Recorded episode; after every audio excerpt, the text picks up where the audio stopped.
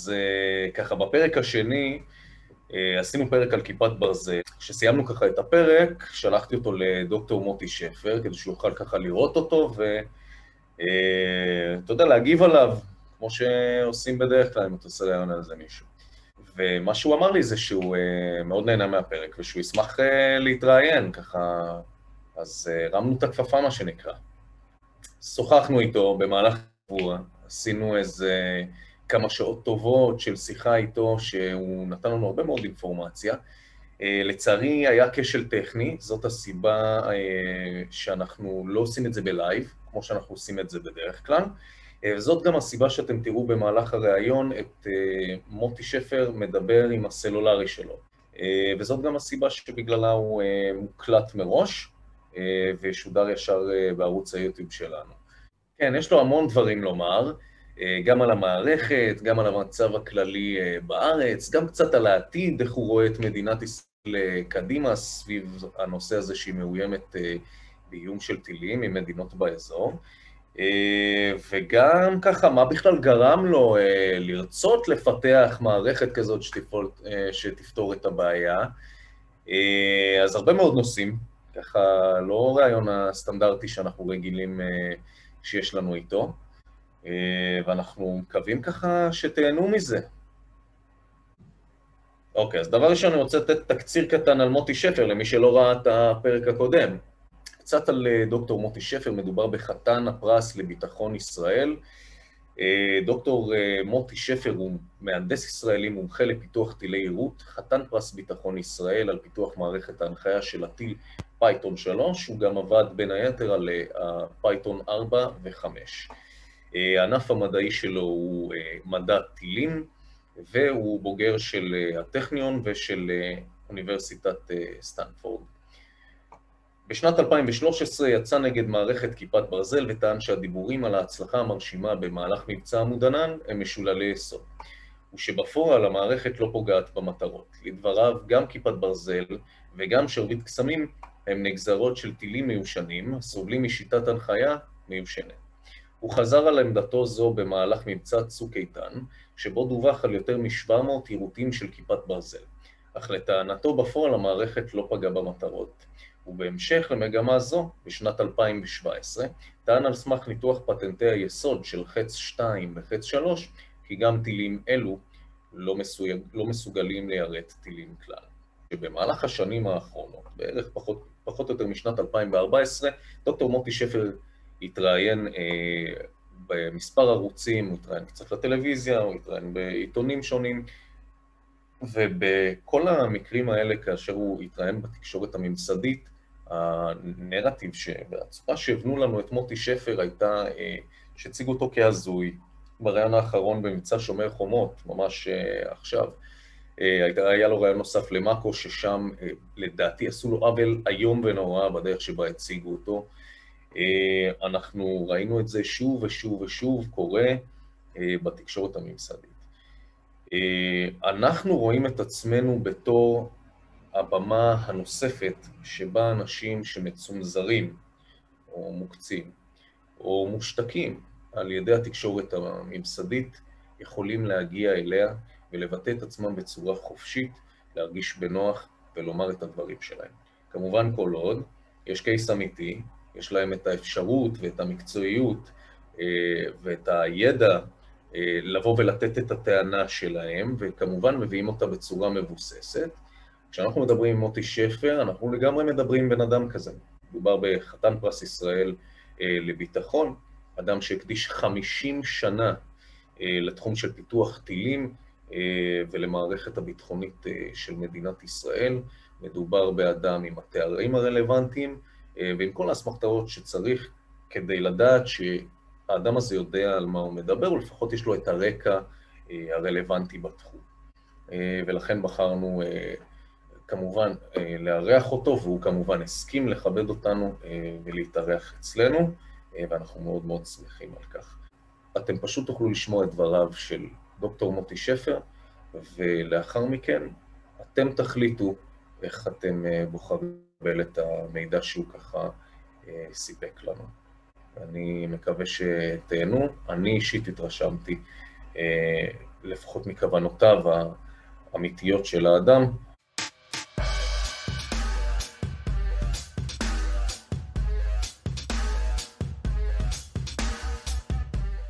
אז השאלה הראשונה באמת שאיתה פתחתי את הרעיון הזה הייתה, מה, מה בעצם הסיבה ש...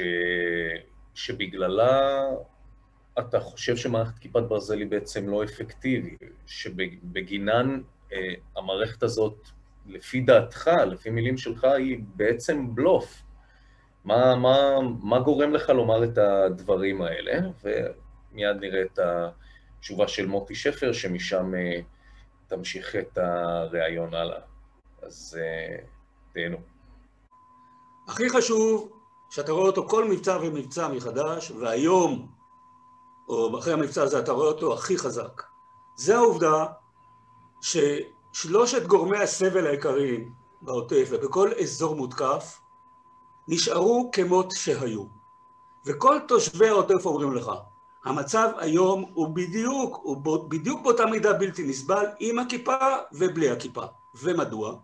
מפני ששלושת גורמי הסבל בעוטף, בכל אזור מוגבל, זה דבר ראשון, הצבעים האדומים, שהורסים להם שם את החיים, אוקיי? Mm-hmm. דבר שני, הפיצוצים של הרקטות על הרצפה, מה שאני קורא מתחת לרגליים, ודבר שלישי, הפיצוצים של הרקטות מעל הראש, בשמיים, אוקיי?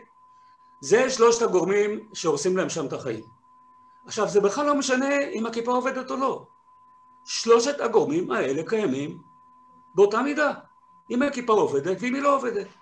עכשיו, בנוכחות הכיפה, עוד נוספו לך השברים של הכיפה על הקרקע. אוקיי? עכשיו, זה מראה שכל הקונספט של הכיפה שהוא אומר, אנחנו מחכים לרקטות שיתחילו ליפול עלינו, ואז אנחנו עולים לקראתם ומרתים אותם. כל הקונספט הזה הוא שגוי מכל וכל. אוקיי? וכאן אני חוזר לפתרון שלי. להפך, בעצם יש יותר בעיה אפילו עם הכיפת ברזל, כי יש יותר טילים, יש יותר פיצוצים, ויש יותר שברים. בדיוק ככה, בדיוק ככה. ועכשיו, זה בכלל לא משנה מה יש בתוך הכיפה שעושה אותה לעובדת יותר טוב, או לעובדת פחות טוב, או כמו שאני טוען, ללא עובדת בכלל. אוקיי? זה לא משנה. כל עוטפי העוטף מודים שהם לא יכולים לחיות שם, וחצי מהם ברחו עכשיו, מהעוטף. עכשיו, הקונספט שלי הוא שונה. הוא שונה באסטרטגיה שלו. מה שאני עושה, אני בונה טיל שיוצא במהירות כמעט כמו של פגז תותח, בתוצאה של איזה מאה ג'י, אוקיי? ג'י זה תוצאת כדור הארץ. כיפת ברזל יוצאת בתוצאה של ארבע ג'י, אוקיי? אני יוצא בתוצאה של מאה ג'י, זה דבר ראשון. דבר שני, המשגר שלי הוא משגר מתכוונן, גם בהגבהה וגם באזימות. זאת אומרת שאני כבר משגר את הפעמון שלי, אני כבר משגר לכיוון נקודת המפגש העתידית עם המטרה, אוקיי? אתם מסתכלים על מסלולים של הכיפות, כולם משוגרים בדיוק באותם מסלולים, המשגרים שלהם בזווית גבוהה, לא משתנה, בלי קשר מאיפה הרקטות מגיעות או לא, הם כולם משוגרים באותה זווית, נכון שיש כל מיני משגרים, אז לכל אחד יש זווית קצת אחרת, אבל סך הכל הכל מוכן מראש. לא, לא ניתן להתאמה, זה לא מתאים את עצמו למצב בריל טיים, בזמן אמת.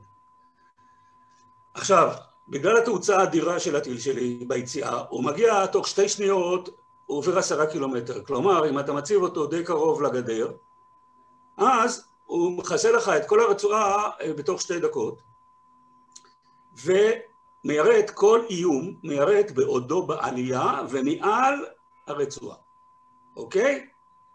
וזה, וחוץ מזה שתקוצות... ואז אין צבע אדום, לא צריך צבע אדום. יפה. אז דבר ראשון, אם האטימות תהיה, כמו שאני אומר, הרמטית, אז כבר אתה חוסך את הצבע האדום. אוקיי? זה דבר ראשון. דבר שני, אין לך פיצוצים בשמיים, ואין לך פיצוצים על הקרקע. אוקיי? כי אתה תופס אותם לפני שהם אומרים, כאילו... לפני שהם מגיעים לשיא הגובה. לפני שהם, גם פצמר, פצמר מאה ועשרים, אני אומרת לפני שהגיע לשיא הגובה. אוקיי? זה, זה הקונספט. התוכנית הזאת למפעת, הם אמנם, בהתחלה קיבלו את הוועדת, הוועדה שהמליצה עליי, המליצה עליי בחום ואמרה שזה הדבר הכי טוב שקיים. אבל המחליטנים העיקריים שם, שזה דני גולד ואהוד ברק, הם לא שמו לב לזה בכלל. הם בכלל לא הסתכלו בהצעה שלי. הם רצו, הם היו משועבדים לרפאל, המילה היותר נכונה זה משוחדים, והם לקחו את הפתרון של רפאל בכלל בלי להסתכל לפתרון שלי. התוצאה היא היום שהכיפת ברזל הזאת היא לא משנה את המצב. יותר על כן, בגלל שאנחנו, בגלל שאנחנו חסרי אש נגד הרקטות האלה, כי הכיפות ברזל לא משנות את המצב. אני רוצה לדבר על מה שיקרה עם הטילים של החיזבאללה בכלל, אבל בגלל זה שאנחנו חס... אנחנו במצב של חוסר ישע, בגלל זה אנחנו נכנעים לחמאס, רבותיי. אנחנו מובילים את עצמנו לפדרציה עם החמאס. זה לא תהיה ברירה אחרת. דרך אגב, אנחנו בכל מקרה נהיה פדרציה איתם, כי, כי יותר מדי ישראלים לא מבטרים על ארץ ישראל השלמה, ויותר מדי פלסטינאים לא מבטרים על, על זכות השיבה. אבל עכשיו אנחנו נכנסים לפדרציה הזאת מעמדת חולשה. אנחנו לא חייבים להיכנס לפדרציה מעמדת כוח, אוקיי? כדי שנוכל להגיע לתנאים שהם, שהם, שאפשר לחיות איתם. מה קורה היום? ברגע שאנחנו נגיע למשא ומתן האמיתי, לרגע האמת של משא ומתן על זכות השיבה כנגד חוק השבות, הם יכניעו אותנו. הם ישגרו עלינו רקטות לכל הארץ והם יכניעו אותנו, ואנחנו נצטרך לקבל את השבעה מיליון חבר'ה שהם רוצים להכניס לפה. וזה הסוף שלנו. זה הסוף שלנו. הפדרציה הזאת היא תקרוס, תהפך בחזרה למדינה פלסטינאית. זה מה שיקרה פה. אני לא יודע אם זה יקרה בעוד עשר שנים, או בעוד, או בעוד, ב-אלפיים וחמישים, אבל אנחנו לא, לדעתי אנחנו לא נגיע, לא נעבור, לא נגיע לגיל מאה, ואם כן, אז לא, לא נגיע לסוף ה, לסוף המאה הזאת. אין, אין מצב. אנחנו חסרי ישע נגד האיומים הטיליים, והיום שם המשחק זה, זה טילים, אין מה לעשות, טילים בעד וטילים נגד. מי שמכריע היום את הכל זה, זה טילים. ולא יעזור איציק בריק שמדבר על צבא היבשה, ולא יעזור כל הדברים האלה, זה בכלל לא רלוונטי. אז אם יעשו את כל הדברים שאיציק בריק, והוא חבר טוב שלי והיה אצלי בבית, וראה את כל המצגות, ואנחנו חברים והכל, אני מאוד מעריך אותו, כי הוא קיבוצניק מהשומר הצעיר וגם אני, אבל, והוא בחור טוב ואמיץ, אבל מה שהוא עושה זה לא רלוונטי בכלל. הירוקים יכולים לעשות משהו נגד טילים? מה הקשקוש הזה? הימ"חים יכולים לעזור נגד טילים? הטנקים שלנו שווים משהו נגד טילים, נגד הרקטות האלה. הרי זה מצחיק. עכשיו, כל המדינה מתעלמת מהעניין הזה.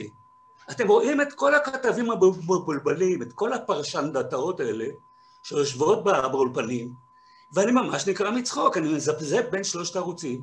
הם כולם מבולבלים. איך הפסיקו את המבצע הזה? ולמה הפסיקו את המבצע הזה?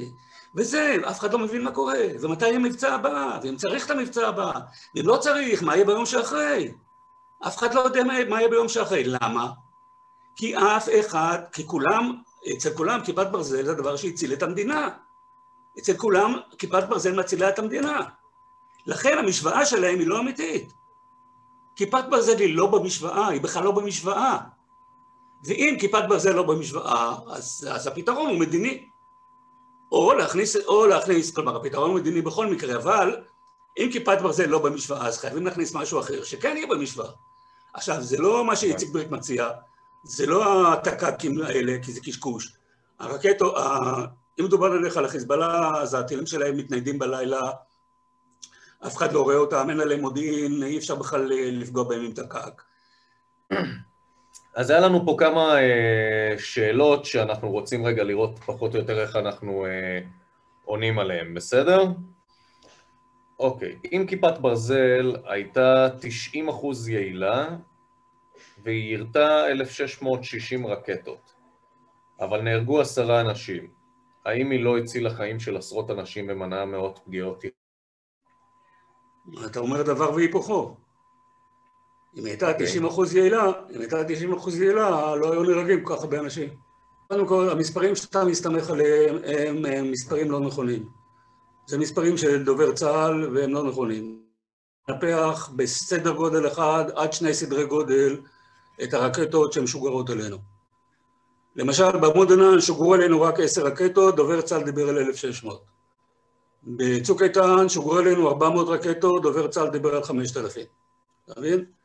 אז הוא מנפח בסדרי גודל. מצד שני, הוא לא מספר לך על כל הרקטות שנפלו בשטחים מיושבים ולא גרמו לכל נזק. המון המון רקטות נופלות לך על כבישים בתוך שכונה, ופה ושם נשרט איזה עץ, או אפילו איזה רכב נשרט, והם לא, דובר צה"ל עד עכשיו לא סיפר לך על כל הרקדות האלה. היום אנשים... אני רוצה רגע להבין, שאתה אומר שהוא מודד לפי סדרי גודל, הכוונה שלך שהוא מודד את זה סטטיסטית, הוא לא סופר כל טיל בנפרד? הוא יכול להיות שהוא סופר, אבל הוא לא מדווח לך את האמת. הוא מדווח לך, הוא מדווח לך, מה שהוא עושה זה דבר הבא. הוא לוקח את הפגיעות שבלתי אפשרי להסתיר, אוקיי? כל הפגיעות שגרמו להם נזקים, או שדווחו על ידי אנשים, דרך אגב, אוסרים עליהם לדבר על כל האזרחים שם, בעוטף. יש עליהם איסור לדבר, לדווח. אבל כל הרקטות שגרמו לתוצאות שלא ניתן להסתיר, הוא לוקח אותם, ומדווח עליהם, ומכפיל אותם, מכפיל אותם פי תשע. בסדר? וזה הוא אומר הרקטות שהוא, וזה הוא אומר הרקטות ששיגרו עלינו. לפעמים הוא מכפיל אותם פי תשעים. כך הוא מייצר בעצם את ה-תשעים אחוז. בדיוק. לפעמים הוא מכפיל אותם ב-תשעים. לפעמים הוא מכפיל אותם ב-תשעים. וזה יוצר את הרקטות שהם ירדו. זה כל הסיפור. עכשיו, החיזוק שלו, זה המופעים הרוקולים, הרוקולים בשמיים. כל פיצוץ, מהיום הראשון, כל פיצוץ דווח אוטומטית על ידי הכתבים בשטח, כעירות מוצלח. בעוד שכל הפיצוצים, לא רובם, אלא כולם, זה השמדות עצמיות של כיפות ברזל. וכל הבלוף הזה, כל הבלוף, תקשיב, כל הבלוף הגדול הזה מתחיל מההיפותזה, שאם לא הייתה לנו כיפת ברזל, אז מי יודע מה היה קורה פה, אתה מבין? וזה נכון, שורש... נכון, זה כמו שתגיד שאם לא היה לנו חיסון... בדיוק, זה שורש כל רע. יש לי שאלה. בואו בוא נתחיל מה, מה, מהבסיס. יש היום בעולם טיל כלשהו, לארצות הברית, ל... ל לא יודע, ל... לרוסיה, יש טיל שפוגע בטיל? לאף אחד היום בעולם אין טיל שיודע לירד טילים, נקודה. אוקיי? אין לאף אחד נקודה. אין לאף אחד. אוקיי. הדבר השני, בואו קודם כל נבסס את העניין הזה. אתה בעצם אומר שהמספרים הם לא אמיתיים. נכון. אוקיי. הדבר השלישי, איך אנחנו, כמי שצופה מהצד, כי אני נגיד רואה כל מיני סרטונים, אני מקשיב לך, לדוקטור שפר, ואז אני באמת מסתכל על הסרטונים, ואני אומר, אוקיי, אני באמת לא רואה שיש טיל מתחרה, אני רואה שיש רק טיל אחד, וזהו, אני לא רואה שיש טיל שמתחרה בטיל השני.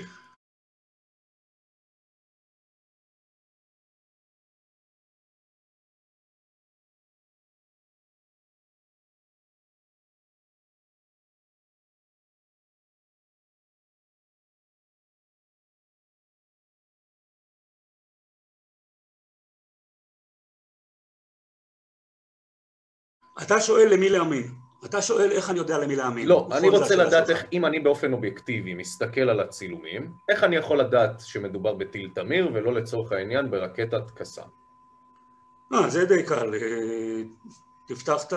תפתח את הפייסבוק שלי ותראה שם, אני מראה את ההבדלים. במיוחד בפוסטים האחרונים, בעצם אתה יודע, היה שם פוסטים של צלמים שצילמו עכשיו תמירים, רקטות, בפעם הראשונה הופיעו צילומים של רקטות. האמת היא שדי קשה, כי למה? כי הגראד והקסאם הם בגודל נורא דומה לזה של כיפת ברזל, אוקיי? אז האמת היא שדי קשה להבדיל, אבל אתה לא צריך, מפני שבאף סרט, חוץ מהסרטים, חוץ מהתמונות שהופיעו היום או אתמול פעם ראשונה, אין אף סרט או תמונה שמראים בו זמנית כיפת ברזל ו... ומטרה ורקטה. היום הם בפעם עכשיו... הראשונה הופיעו ואני ענית אליהם, שזה בלוף. אוקיי, יאמרו לנו האנשים, לא יודע, ש... ש... שחושבים אחרת, שהסיבה שלא רואים את הטיל המתחרה, לצורך העניין את הרקטה, והסיבה שלא רואים אותה זה כי נגמר לה... רע. זה בלילה, אבל ביום, מה ביום? זה נכון, אבל מה ביום? אתה תראה בצילומים של הכפיר הזה, גלעד כפיר, אתה תראה שרואים גם רקטה וגם גראד. אומנם זה בלוף, הוא לקח את הגרד ואת הרקטה בשני מקומות אחרים, אבל רואים גרד, הוא הצליח לצלם גרד, שזה יפה. אוקיי. יש את התמונה המפורסמת שפורסמה ממש לאחרונה, שבה היא הפכה ממש להיות הסמל של המערכה הזאת, שרואים קבוצה של טילים שנורית מהאזור של עזה אל הכיוון שלנו, וכל מיני טילים כאלה שמסתובבים באוויר באזור שלנו של כיפת ברזל. מה בעצם אנחנו רואים שם? זה התמונת נושא שלי בפייס. אוקיי. למה? כי זה מראה לך את הבדיחה. תשמע, בא איזה צלם עיתונאי של איזה עיתון אוסטרלי, מומחה גדול, והוא הציב מצלמה רגילה, באיכות טובה, ברזולוציה גבוהה, הוא הציב מצלמה ממסדה רחב, צמצם זעיר, פתוח למשך שעות, כל הלילה אולי. בסדר? זה כמו שמצלמים כוכבים. כמו שמצלמים צילומי לילה של כל מיני אובייקטים. עכשיו, מה שהוא רואה שם זה את המסלולים של רקטות ושל כיפות. עכשיו, המסלולים של רקטות נגמרים מהר, כי השובל, כי המנוע שלהם נגמר מהר מאוד. ככה זה עובד. המסלולים של הרקטות, אתה רואה אותם, כי המנוע שלהם נמשך יותר זמן. בסדר? ובסוף אתה רואה את הפיצוצים של הרקטות. אוקיי? עכשיו, אחד, הדיוט, הדיוט או הדיוטה, יגידו, אוקיי, הנה יש פה מצד ימין, אם זה הצילום או מצד, כי יש שני צילומים, מצד ימין באות כל הרקטות, ופה כבר הכיפות מחכות להם. בגלל שלא רואים את המשך השובל, מי יגמר הרקטה, מי יגמר המנוע של הרקטה, אז מניחים שבאקסטרפולציה שהיא מגיעה עד לכיפות, ואז הכיפה מראה אותם, וזה הפיצוץ. אוקיי? כן. עכשיו, מה הבלוף פה? הבלוף פה, קודם כל, שמאחר והצילום הזה נעשה על שעות של לימות, אתה לא יכול לדעת מה היה קודם, איזה תרחיש קרה קודם, אוקיי? די ברור שאת כל הרקטות שיגרו כמעט באותו זמן, ודי ברור שאת הכיפות שיגרו גם כן די... די מהר אחת אחרי השנייה, והם התפוצצו כמעט באותו זמן. אבל מי היה אחרי מי, ומי היה לפני מי, ובאיזה הפרש של כמה שעות, אף אחד לא יודע. יכולים להיות שני תרחישים שונים לגמרי. עכשיו, בוא נניח שזה בסדר, שזה כמו שההדיוט חושב. בסדר? אבל מה שההדיוט לא יודע, ולא לוקח בחשבון, זה את העובדה, שבין המשגרים של הרקטות ובין המשגרים של הכיפות ברזל, יש לפחות ארבעה קילומטר טווח. עכשיו, הרקטות, כדי, ברגע שהן מגיעות, מאחר והן משוגרות בקירוב ב-ארבעים וחמש מעלות, כדי לקבל מקסימום טווח, אז ברגע שהן מרוחקות ארבעה קילומטר מהמשגרים, זה אומר שכאשר הן יימצאו מעל המשגרים של הכיפות, הם יימצאו בגובה של ארבעה קילומטר מעל הכיפות, אוקיי? עכשיו, כיפת ברזל לא יודעת לעלות יותר מ-מאתיים שלוש מאות מטר. אז ברור שזה בלוף. זאת אומרת, זה לא בלוף, הוא צילם את זה כדי להראות שזה בלוף. הוא עשה מזה צחוק הצלם, זה צלם עיתונות אוסטרלי. אבל פה משרד הביטחון התלבש על זה, וכמו, אתה יודע, אנחנו... לא רוצה, לא רוצה להגיד את המילה שאני משתמש בה כל הזמן, הבעלייה, אבל זה מה שאנחנו. הבא. אוקיי, הסברת את זה מצוין, אני חושב שאני ממש מצליח להבין את מה שאתה אומר. אוקיי, עוד שאלה. לצורך העניין, אנחנו ראינו תמונות של טילים שנפלו, שהם נראים חדשים מהניילון. זה כיפות ברזל, ברובם. אוקיי, אז מה שאנחנו רואים, טיל שממש שלם לחלוטין, חוץ מזה, מכה קטנה של פחחות שאפשר לתקן עם פטיש קליל, הדבר הזה שאנחנו רואים הוא כיפת ברזל, אתה אומר. רגע, ברוב המקרים, ברוב המקרים... הוא תמיר. הוא תמיר שהתפוצץ בשמיים. אתה בדרך כלל לא רואה אותו עם השפיץ הקדמי, תשים לב. נכון. הוא מגיע בלי השפיץ הקדמי, כי שם יושב הראש הקרבי שלו. במקום ראש ביוט, אין לו ראש ביוט, אחד הבלופי. במקום ראש ביוט, יש לו שם את ה... לתמיר יש שם את הראש הקרבי. עכשיו, למה הם שמו... כשהוא נופל, אז הוא לא מתפוצץ ולא כלום, הוא נשאר ככה שלם. הוא מתפוצץ בשמיים, נחתך, פוגע באדמה, תשמע, זה גורם לו פה ושם נזקים, כן? אבל לא יותר מדי גדולים. ואני החזקתי באחרי המודנן כיפות ברזל שהגיעו שלמות כמעט לגמרי, עם ראשי ביוט, כי אז היו להם עוד ראשי ביוט, ועם מרום קרבה, ועם מרום קרבה, כי אז היה להם עוד מרומי קרבה, היום כבר אין להם. וכן, והם הגיעו שלמות, יכולתי לראות שאין להם אנטנות אה, תקשורת עם הקרקע, יכולתי לראות שם את כל הדברים שהם מנסים להסתיר. אוקיי. אותו דבר. דבר מאוד מאוד חשוב שאתה אמרת באחד הרעיונות האחרונים שעשית, שאותי הוא פשוט, זה, ז, זאת הנקודה שבה באתי ואמרתי, פה אנחנו בבעיה משמעותית.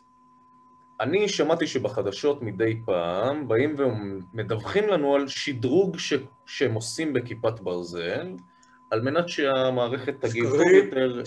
שקרים על גבי שקרים. שקרים על גבי שקרים. מה שקרה... מה שאני הבנתי ממך זה ש... כאשר הם אומרים שדרוג, בפועל הם עושים שינמוך. בדיוק, נכון. לא עושים, אלא עשו. עשו שינמוך אחד, מה, מה שהם עשו, תראה, הכיפה שהוצבה ב-אלפיים ואחת עשרה, כבר אדום, לא כל כך טוב כמו של הטילי אוויר אוויר, אבל איזו מצלמה טרמית מתוצרת סין. היה לה מרעום קרבה, אלקטרואופטי, דומה מאוד למרום של הפיתון ארבע ופיתון חמש, ואני יודע את הכל כי החזקתי שתי כיפות כאלה בידיים, אוקיי? אחרי המודנן. במשטרת באר שבע היו כאלה שתיים. ו...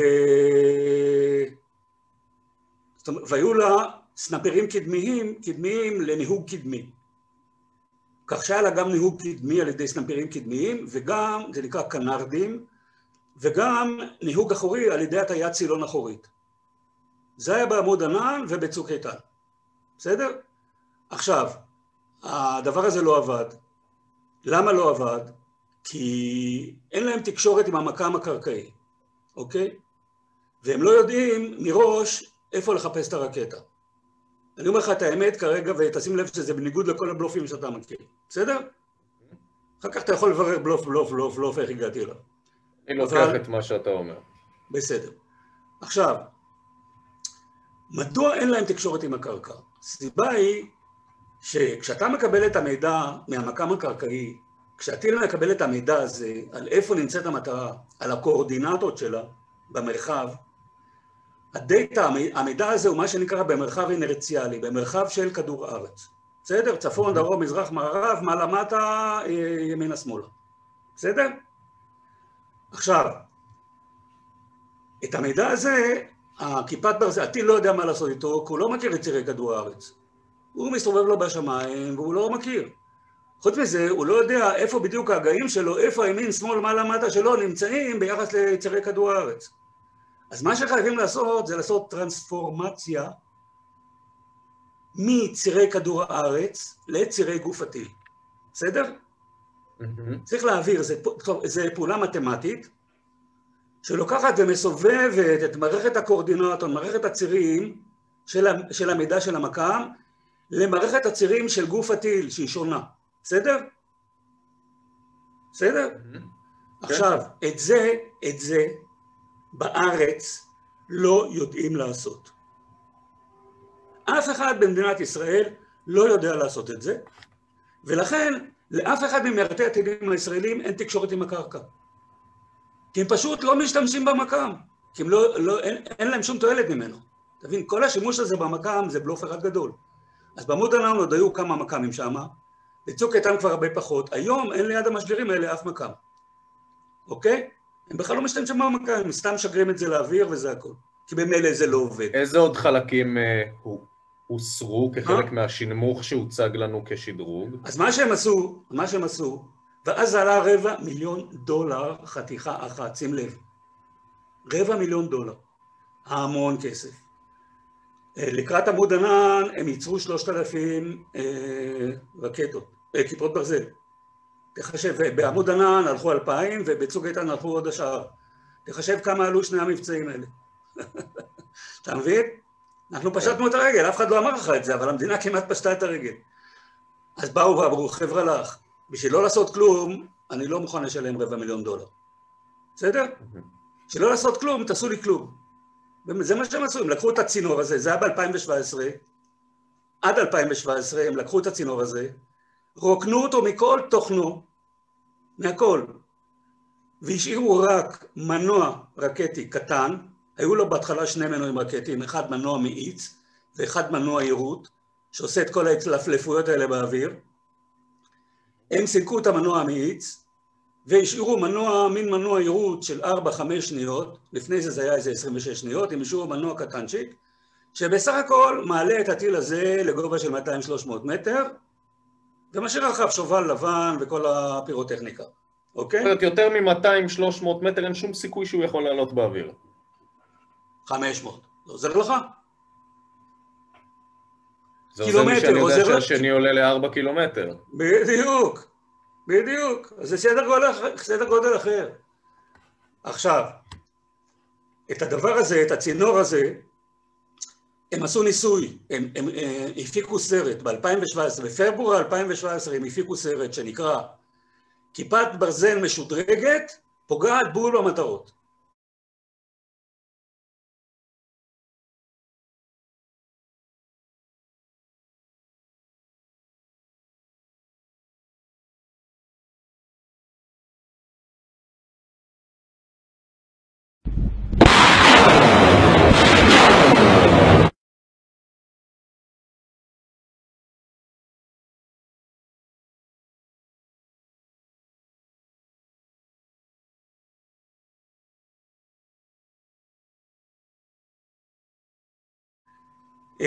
עכשיו, בסרט הזה, אתה רואה שהם מראים לך כאילו שה... קודם כל משגרים לך שתי כיפות, אחת אחרי שנייה, ואתה רואה שמגיעות לשיא הגובה, המנוע נגמר להם, ואז הם נופלות למטה.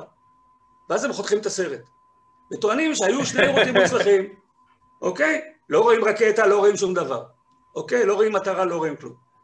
עכשיו, הם לא מסתפקים בזה, הם מראים לך סרט באינפרה אדום, שמופיע בכל סרטי הפרסומת שלהם, שבהם אתה רואה כאילו טיל, כיפת ברזל מיירטת רקטה, באינפרה אדום. עכשיו, הסרט הזה מצולם, מה שנקרא, ממצלמת צד ג' שלא נמצאת לא על הטיל ולא על הרקטה, אוקיי? היא נמצאת על הקרקע, מצלמה באינפרה אדום. עכשיו, כשאתה מסתכל על הסרטים האלה, גם, ב, גם בפברואר אלפיים שבע עשרה וגם אה, סרט משלשום או לפני שלשום שאני הגבתי עליו, mm-hmm. אתה רואה שהקטע באינפרה אדום זה למעשה אנימציה. אתה רואה שבמסגרת אחת השרביט קסמים מופיע כמה פעמים. עכשיו, זה, זה לא יכול... אין לו סילון, הגוף שם נע, פעם אומרים שזה המטרה, פעם אומרים שזה הטיל. אבל זה לא משנה. זה גוף בלי סילון, ואם הוא בלי סילון, אתה לא יכול לראות אותו כמה פעמים על, במסגרת אחת, אוקיי? זאת אומרת, זאת האנימציה. מה, מה המטרה של האנימציה? להראות, זה יוצר, כשאתה מריץ את זה במהירות ולא פריים פריים, זה נותן לך אפקט של גוף נכנס בגוף. אוקיי? ואתה אומר שזה אנימציה ממוחשבת פר אקסלנס, מה שנקרא. כן, נכון מאוד. עריכת, בעריכת סרט בפרמיר, בתוכנת עריכת תמונות, זה טריוויאלי, מצאו את זה גם ב-אלפיים שבע עשרה וגם, וגם עכשיו חזרו על זה. וואו. היה עכשיו, היה עכשיו ניסוי עם שרביט קסמים לפני כמה ימים. Mm-hmm. אותו דבר, אותו, אותו, אותו טריק בדיוק.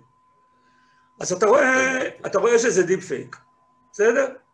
זהו. אתה, אתה בעצם אומר לי, יש דיפ פייק, בתמונות וקטעי הווידאו הרשמיים. נכון, נכון, נכון. וואו. זהו, עכשיו יש עוד דיפפייק גם בסרטים, למשל סרט על הצלחת, הצלחה המסחררת של כיפת ברזל בארצות הברית, ביולי אלפיים, יולי עד ספטמבר אלפיים שבע עשרה. אז אתה לוקח את הסרט הזה, והכל עשיתי על הקיר שלי, ואני רואה לשלוח לך את הכל, שתעשה את זה בעצמך. אתה לוקח את הסרט הזה, קודם כל אתה, אתה רואה שהכיפת ברזל, הם לקחו שם, המטרות שם היו מזל"טים, לא יודע למה לא טילים, למה לא רקטות, אבל מזל"טים. שהרבה יותר קל לירות. עכשיו, אתה רואה את הכיפה מתקרבת למזל"ט, אבל הכיסוי של ראש הביוט נמצא עליה. לראש הביוט יש כיסוי מפלסטיק, בקלית, שלא יכול להעביר את הקרינה, את קרינת החום. אוקיי? טיל אלקטרואופטי לא יכול לירד בלי, לא יכול לירד עם כיסוי. כי הוא אוקיי? מזהה לפי חום. הקרינה. מה? כי הוא מזהה לפי חום. נכון. הם לא מורידים, הם בכלל לא מורידים את ה... עכשיו, בעמוד ענן, בצוק איתן, בעמוד ענן במיוחד, מה שהם עשו, כי היה, היה להם שם ראשי ביוט אמיתיים, mm-hmm. אז הכיפה הזאת הייתה מחולקת לשניים, והייתה עפה מיד אחרי השיגור, אוקיי? פירוטכניקה, פירוטכנית, בסדר? אבל עכשיו, אחרי שהם ראו שהראש ביוט הזה לא עובד בכלל וזה, אז הם בכלל הוציאו אותו. ואז אין שום סיבה להעיף את הכיפה, את החרוט הזה. כן. ואז הוא מגיע עם הרקטה עד המטרה, או עד, ה... עד הפייק מטרה, או עד הקרקע. אתה רואה היום כיפות מגיעות לקרקע, ויש איזה תמונות על הקיר שלי, עם הכיסוי ראש ביוט עליהן. וכשאתה פותח אותם, אתה רואה שאין שם בכלל ראש ביוט, אוקיי? עכשיו, עם, עם הצינורות האלה שאני קורא להן קליפות, במקום כיפות אני קורא להן קליפות, עם הצינורות האלה הם אה, יורים כל הזמן, וזה עולה אלף שקל בערך, במקום רבע מיליון דולר, כי יש שם רק צינור. אה, ויש שם קצת חומר נפץ שעושה את הזה, שפועל לפי זמן, לטיימר מרגע השיגור, סוף, סוף פסוק. אז אתה אומר שיש בעצם טיימר, זאת אומרת שאם אני... אסתכל על כל אחד מהרקטות, אני אסתכל ואני אספור זמן מסוים, כולם אמורות להתפוצץ באותו פרק זמן. זה יהיה כן, כלי טוב בשבילי רגע, לדעת שאתה רגע, צודק. רגע, רגע. זה היה נכון בצוק איתן ובעמוד ענן. Mm-hmm. שהיה בדיוק אחרי עשרים ושש שניות כולם התפוצצו. ועל זה יש גם כאן סרטים והוכחות כמה שאתה רוצה. לא יאומן. אחרי שמוטי שפר הראה את זה, את הבולשיט הזה, אז הם התחכמו. אה, ובעמוד ענן וצוק איתן אתה רואה שלוש כיפות משוגרות ועושות בדיוק את אותם תמרונים. אחד לאחד. אז אני אמרתי שהכל עובד שם על טיימר, והפקודות האלה מתוכנתות מראש על קו הייצור. בסדר? בזיכרון, ב-read only memory. בסדר?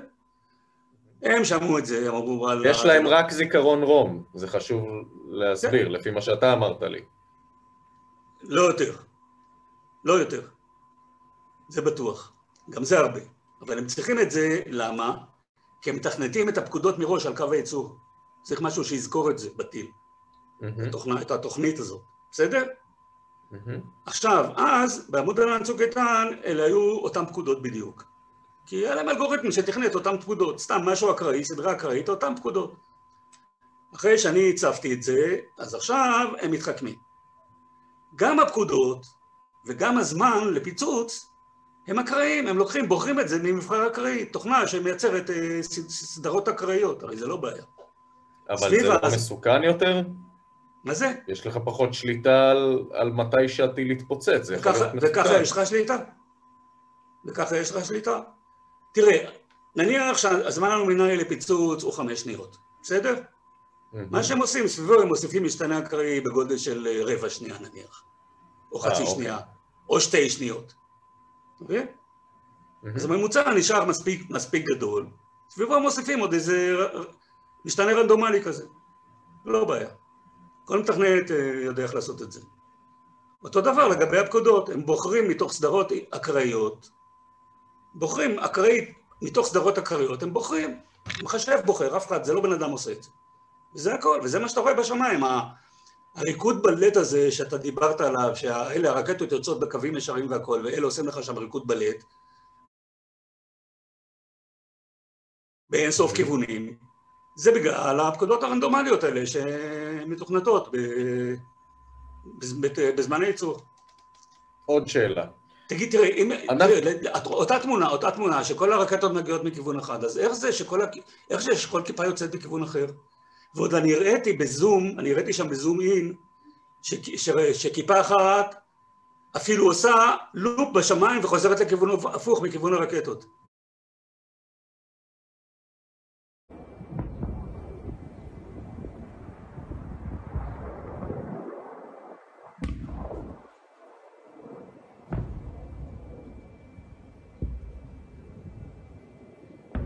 דווקא את זה רציתי לשאול אותך.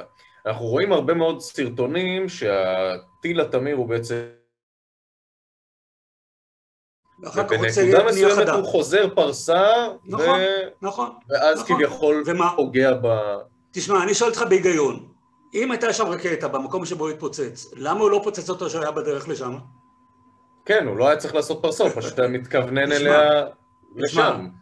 זה חלק מהבלוף של החבר'ה האלה. הם, קודם כל, הם עשו, התמרון האחד הזה, אני קורא לו את זה, תמרון פינה, וגם לזה כתבתי בלי סוף בפייסבוק, והראיתי מהוויקיפדיה, לקחתי מהוויקיפדיה את הסרטים, והראיתי כמה, כמה, איזה בלוף גדול שזה.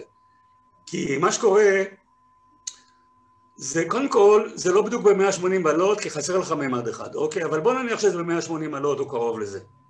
Mm-hmm. או בזווית, גדול, בזווית חדה מאוד. השאלה הטריוויאלית שנשאלת זה ככה, אחרי, הכיפ... אחרי הכיפוף הזה, נכנס לפעולה המנוע, מה שנקרא מנוע העירות. הכיפוף הזה קורה בסיום של, מנע... של המנוע המאיץ, בכיפות הישנות. וכשמנוע המאיץ נגמר, נכנס לפעולה מנוע העירות. עכשיו, מנוע העירות הוא עובד על הטיית צילון אחורית. בהטיית צילון אחורית, אתה יכול לסובב את הטיל סביב מרכז הכובד שלו, בלי למעשה להקנות לו שום תאוצה. עכשיו, אלה שלמדו פיזיקה תיכונית, אפילו חמש יחידות, ושכחו את מה שלמדו, אף פעם לא הבינו את מה שלמדו, וזה רוב המהנדסים בארץ, זה, הם חושבים שאם טיל מסתובב ברדיוס קטן, אז התאוצה שלו היא עצומה. וזה לא נכון. טיל יכול להסתובב סביב מרכז הכובד שלו באפס תאוצה. עכשיו, כשאתה מסובב את מרכז הכובד של, סביב מרכז הכובד של הכיפת ברזל, עם, עם, עם, עם, עם uh, הטיית צילון אחורית, אתה עוד יותר עושה, אתה עושה עוד יותר גרוע, כי יש תכונה שנקראת non-minimum phase, בבקרה של מטוסים וטילים, שאם אתה מנהג את הדבר הזה מאחורה, אז בהתחלה כיוון התאוצה הוא הפוך לכיוון שאתה רוצה להגיע אליו. אוקיי? למשל, קח פייפר. קח פייפר שממריא. בסדר? עכשיו, הוא רוצה להמריא, הוא רוצה, לה, הוא רוצה לנסוק. אז מה הטייס עושה? או פרח חניך בקורס טייס, מה הוא עושה? הוא מושך את ההגה, חזק אליו, נכון? כשהוא מושך את ההגה חזק אליו, הכנפון האחורי, ההגה הגובה שלו, הוא מתרומם. ואז ברגע הראשון, כל המטוס יורד. עד שהזווית של המטוס פונה כלפי מעלה, ואז הכל בסדר. לכן, אסור למשוך מהר מדי קרוב לקרקע. אתה מבין? עכשיו, הרקטה, הכיפת ברזל לא יודעת את זה. ומה שהיא עושה, היא עושה מהסיבוב נורא חזק, אבל באפס תמרון, ואם כבר יש שם תמרון, אז הוא בכיוון הפוך בכלל. אתה מבין? וזה, כולם חושבים איזה פלא, איזה מה שהיא עושה פה וזה. עכשיו, לכיפת ברזל, נניח שזה היה עובד נכון. אבל יש כאן עוד קאץ' אחד, הרי לכיפת ברזל אין תקשורת עם הקרקע.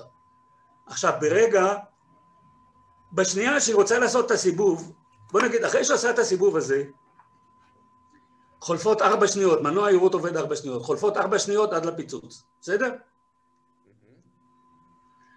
לכן, אם אתה, אם אתה הולך אחורה, מרגע הפיצוץ הולך עכשיו אחורה, ומסתכל על הפיצוץ ואתה אומר, אוקיי, לפני ארבע שניות, הרקטה איפה הייתה?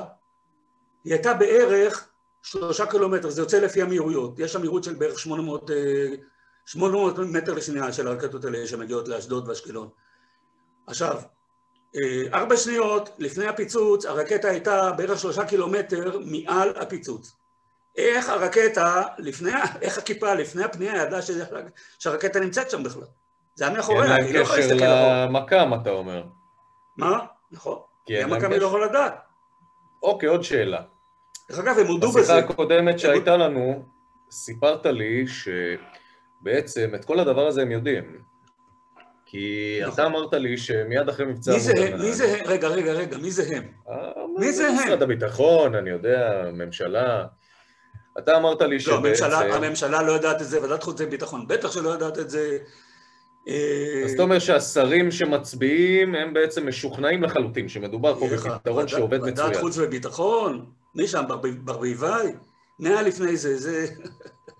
הבן של זאתי, הנגבי, מבחיכה, זה חבורת ליצנים. חבורת ליצנים. אתה אומר שמי שיודע את הדברים האלה, זה החבר'ה ברפאל, בוא נגיד ככה. דרך אגב, אף אחד מהם לא הסכים להביא אותי לוועדה. אפילו בר לב, עומר בר לב. עומר בר לב, ישב בוועדה, דיברתי איתו, אמרתי לו, עומר, תכניס אותי לוועדה. הוא שמע את כל מה שאני אומר לו, כל הסיפורים, מה שאני אומר לך, חוץ מהמבצע האחרון. אני אומר לו, עומר, אני רוצה, תכניס אותי לוועדה, מה הבעיה? הוא אומר לי, תלך ל... הוא אמר לי, תלך למבקר המדינה. אתה מבין? פחות מ-עשרים. ואני ספרתי אותם בדיוק על כפות ידיי, על שתי, על שתי כפות ידיי ושתי כפות רגליי, זה שבע עשרה אנשים יצא לי, וזה, אתה רוצה את השמות? לא. חיילים, כן. יפה, שאלה נהדרת ששאלו אותי כבר בערך אלף פעמים בהכיר. בהתחלה הם לא ידעו את זה, אבל בצוק איתן, הידע שלהם, אני כותב מ-אלפיים ושלוש עשרה, מ-אלפיים וארבע עשרה אני כותב, יחסית די מאוחר. אבל הם ראו את המהומה שעשיתי ב-אלפיים ושלוש עשרה, בכתבה של רן לדליסט במעריב וכו' וכו', ולאט לאט, תשמע, החבר'ה האלה זה צעירים שהם סקרנים, מישהו בא ואומר דבר כזה מטורף, אז הוא אומר, רגע, רגע, רגע, רגע, רגע, אני הולך לשרת שם הדבר הזה וזה, אני רוצה לדעת מה הולך פה, והחבר'ה האלה נורא סקרנים. אז הידע הזה מצטבר אצלם. עכשיו, אני דיברתי עם כמה לוחמים של ההגנה האווירית, כן? חלק צלצלו אליי, וחלק אני פשוט פגשתי, ודיברתי איתם. אז הם יודעים, הם יודעים. אני מודיע לכם, אני מודיע לכם שהם יודעים. בין עצמם הם תשמע, החבר'ה האלה, החבר'ה האלה חתומים על הסכמי סודיות הכי דרקוניים בעולם, הם גם לא מספרים על זה להורים שלהם.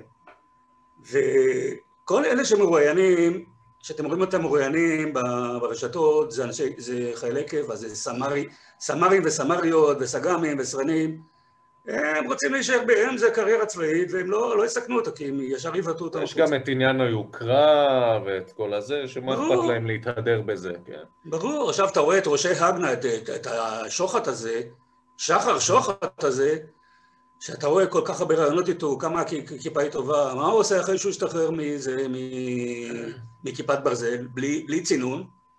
היום הוא מנהל שיווק הכיפה ברפאל. מה רע? רע? לא רע. יש לי עוד שאלה.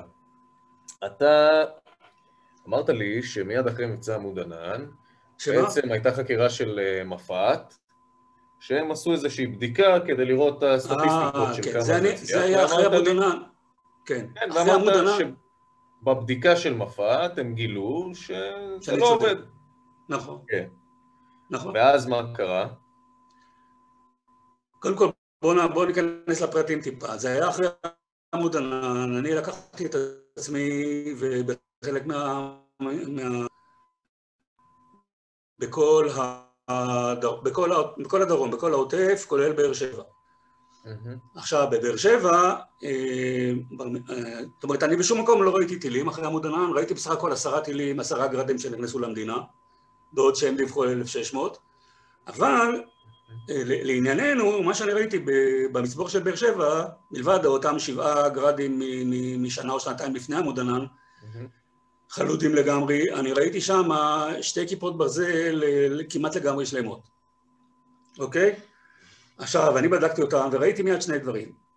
קודם כל, ראיתי שאין להם תקשורת עם הקרקע. הדבר השני היה ראש ביוט אלקטרומגנטי.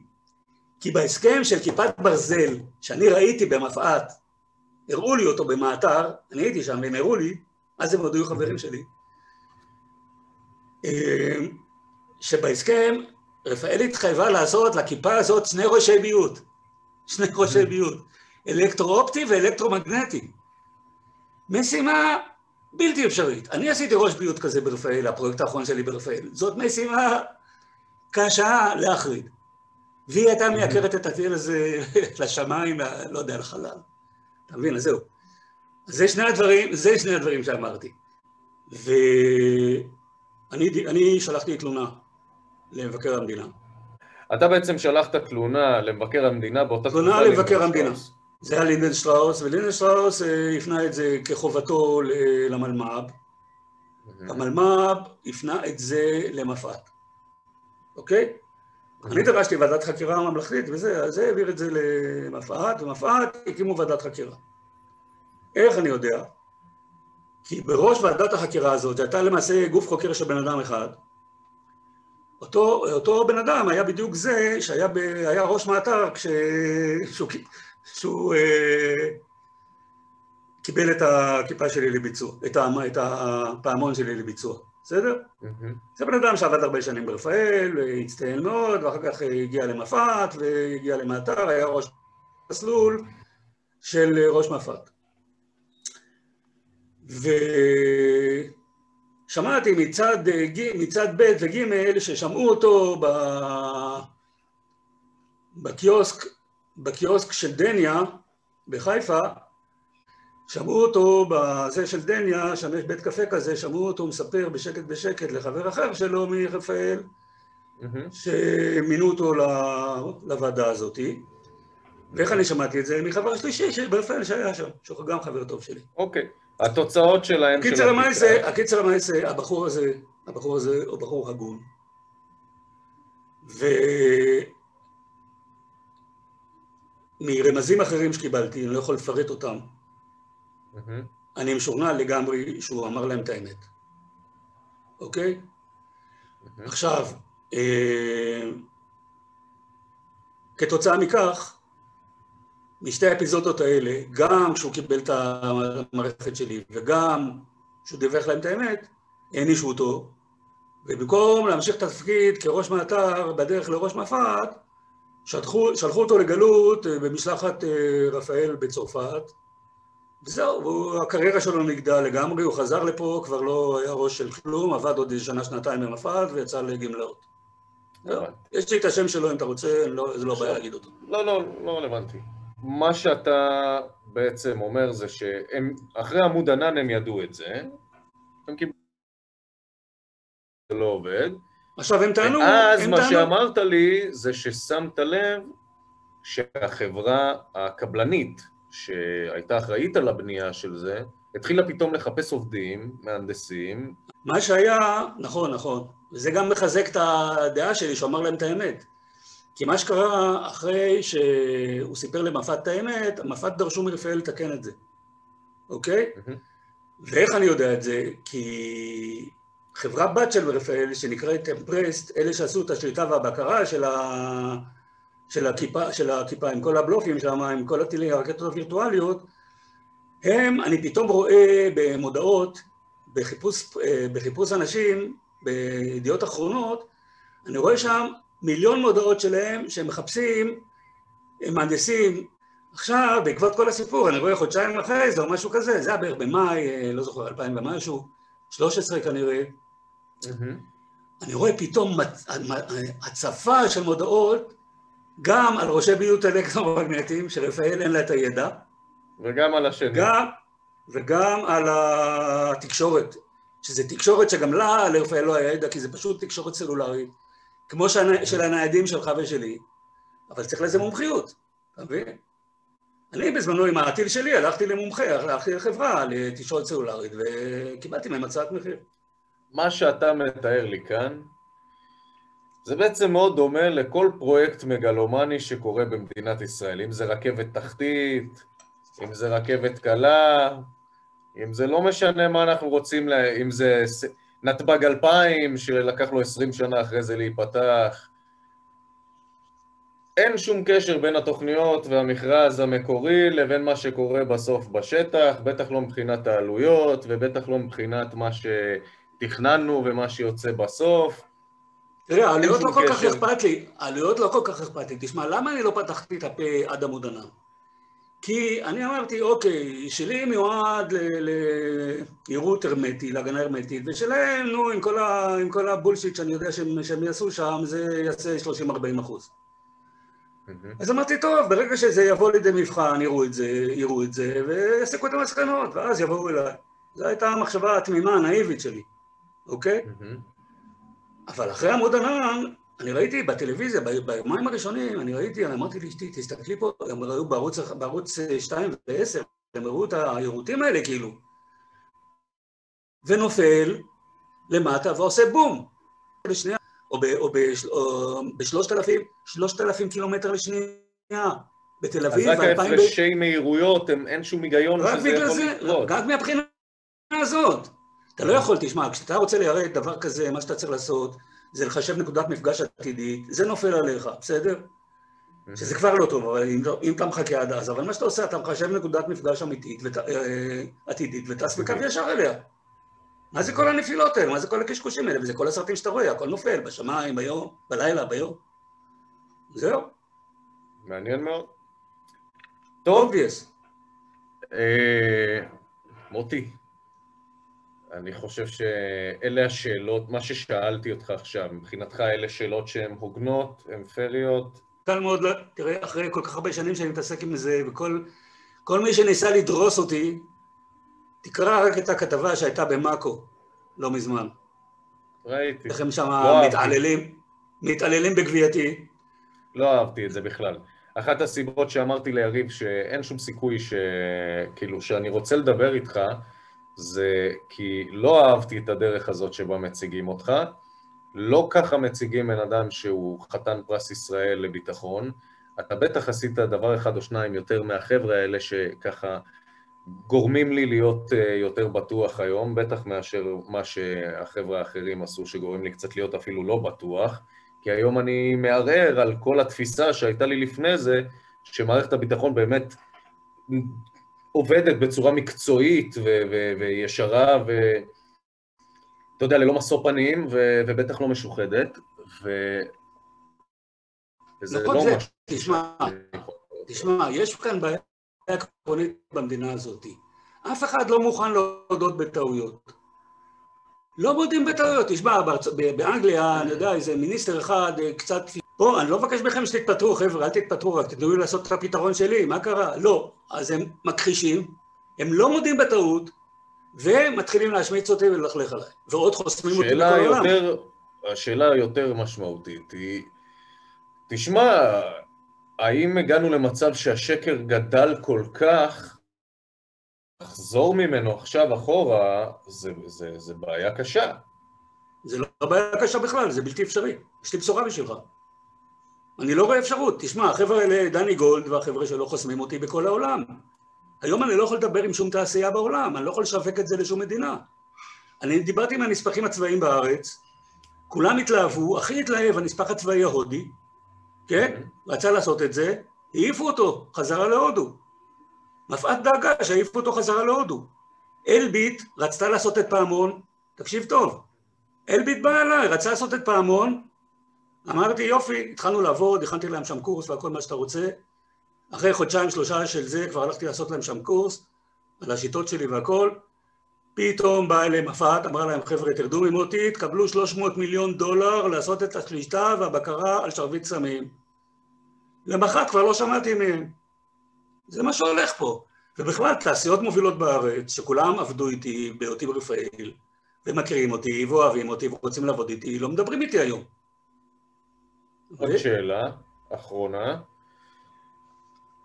מה בעצם הסיבה שמדינות זרות תקנו את המערכת הזאת? כי אני עברתי על מה שרפאל מפרסמת, וראיתי שקנו את מדינות גדולות, כמו ארצות הברית. אף אחד לא קנה, אף אחד, זה חלק מהבלוף, אף מדינה לא קנה. אבל זה כתוב, כתוב בעיתון, כתוב שזה שבע עשרה, לא יודע כמה, לפחות שבע שמונה מדינות גדולות, אני לא... שקרים על גבי שקרים, שקרים, ארצות הברית לא קנתה ולא תקנה.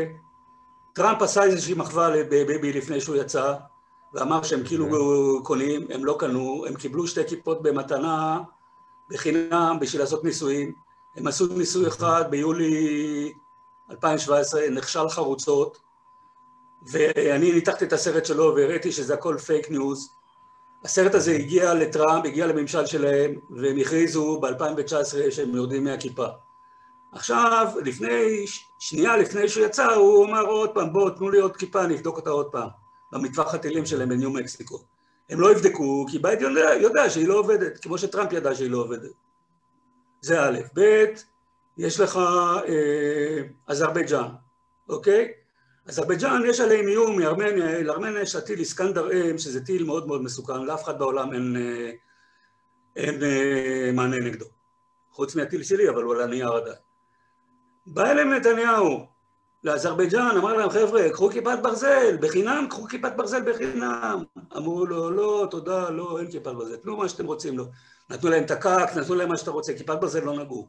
סעודיה, ישראל באה לסעודיה, אמרו להם, קחו כיפת ברזל במתנה, קחו רק, תראו שהיא עובדת, תראו לכל העולם, לקחו כיפת ברזל. ב-אלפיים שמונה עשרה ירו עליהם טילים חותים, על ריאד. אתה רואה את הסרטים, אתה רואה שהכיפות מתרוממות, מתקפלות, כמו שמתקפלו פה בארץ, מתקפלות ונפלות אפילו בלי פיצוץ. אז הסעודים אמרו להם, תודה, לא תודה. זה הכל. אף אחד לא קונה סינגפור. יש מדינה כלשהי שרכשה ושילמה כסף עבור כיפת ברזל? סינגפור, תקשיב טוב, סינגפור השקיע שלוש מאות מיליון דולר בפיתוח, זה היה ב-אלפיים וחמש, שש, שבע, משהו כזה, ובתמורה לשתי סוללות, בסדר? התחיל עמוד ענן, החזירו את שתי הסוללות, ואמרו תודה, לא צריך. אז כמובן, משרד הביטחון אמר, כן, הם החזירו כדי לעזור לנו, כי לא היה לנו מספיק סוללות וזה, אבל זה קשקוש. אבל בסדר, הם החזירו לנו אותם, היינו צריכים להחזיר להם אותם בחזרה. כן, תעזור, הם לא... עובדה, הם לא מצטיידים בזה. היה סלון אווירי בסינגפור, לפני כמה שנים, שהציגו שם את הכיפה. ורפאל הציגה את הכיפה. המנכ"ל של רפאל היה דידי ארי, המפורסם, אתה יודע מי זה? ומשרד הביטחון התנגד להצגה. התנגד שיציגו, התנגד שימכרו אותה. כי הם ידעו. מנכ"ל משרד הביטחון, שהיה דן הראל, הם ידעו את זה. אז הם לא רצו, הם לא הסכימו שהם יציגו, אבל זה, הפרושטק הזה, דידי ארי, הציג בכל זאת, והחבר'ה האלה, שניהם, מספרים שהם הלכו מכות שם במלון. דידי ארי ודן הראל, סיפור ידוע. אתה מבין? לא. ומאז סינגפור עדיין לא קנתה את הכיפה. הבנתי, למרות שהם השקיעו שלוש מאות מיליון בפיתוח. אני מניח שהם קיבלו את זה, אני לא יודע, אולי הם קיבלו את זה בחזרה. תשמע, מה זה שלוש מאות מיליון דולר בשביל סינגפורים? אם הם מחזירים את זה, כי הם טוענים שזה לא עובד, אז הם לא יחזירו את הכסף. אבל לפי מה שהבנתי, האמריקאים הם אלה שמממנים לנו. לא, לא, לא, לא, זה גם לא נכון. את הפעילות של כיפת ברזל. רוב המימון של הכיפה היה ישראלי. לא, לא, לא של הפיתוח. היום, את ההתחמשות, את לקנות את הטילים עצמם לצורך כל סבל.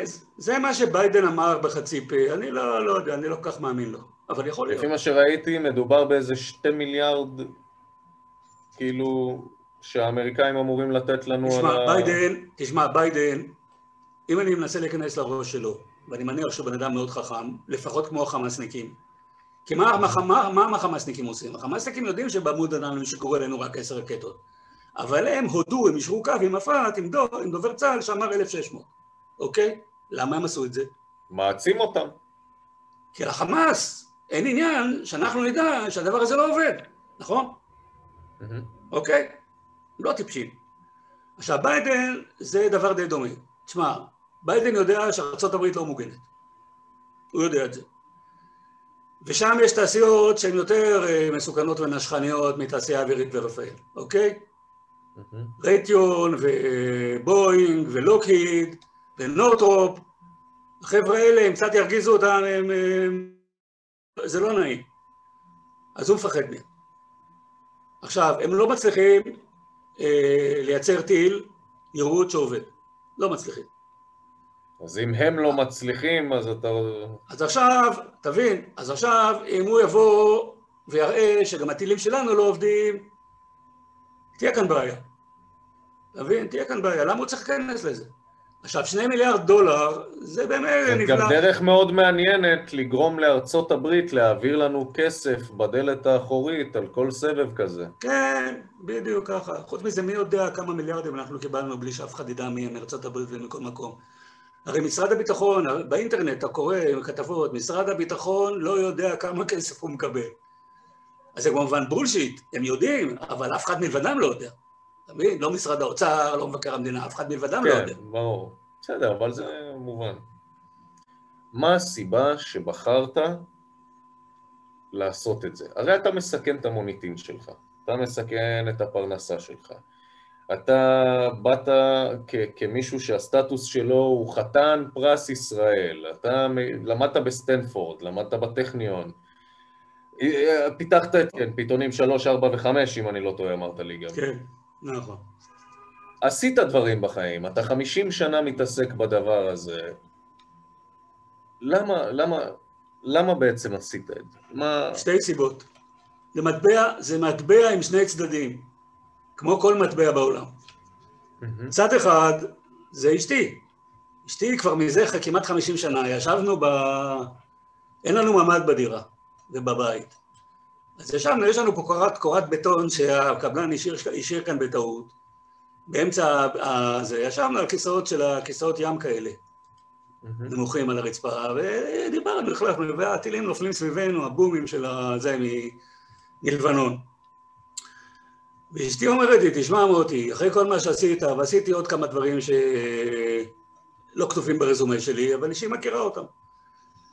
היא אומרת לי, תשמע, מה, עכשיו שאתה לא, אולי תעשה משהו. עד היום כל בעיה, כל בעיה שהייתה לך פתרת, אז אולי תפתר את הבעיה הזאת גם כן. אז אמרתי לה, את יודעת מה? יש מצב.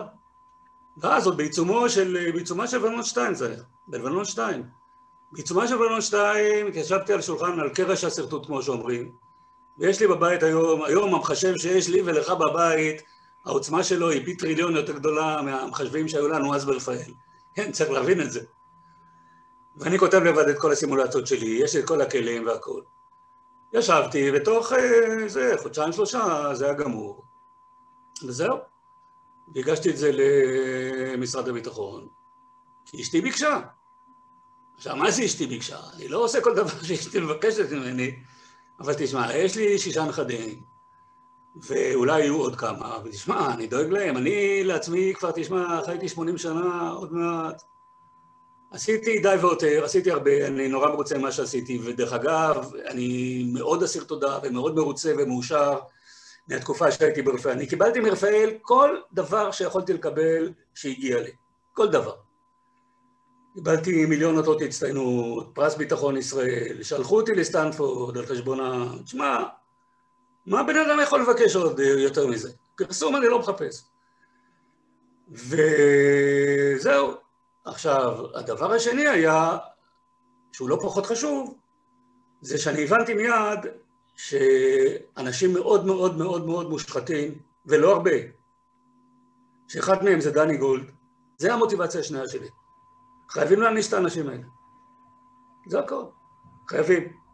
לא בסדר. כי זה מה שאתה אמרת קודם. כל אחד עושה פה מה שהוא רוצה, בלי, בלי לדפוק חשבון.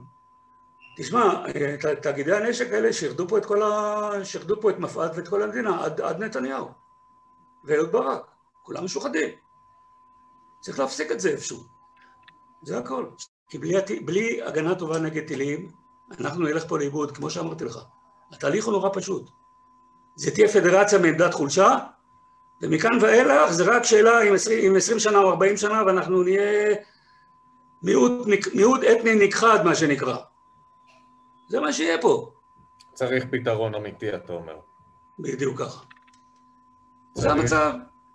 להכיר במציאות. עכשיו להתאשר, ולהתחיל לעבוד על פתרון אמיתי כמה שיותר מהר.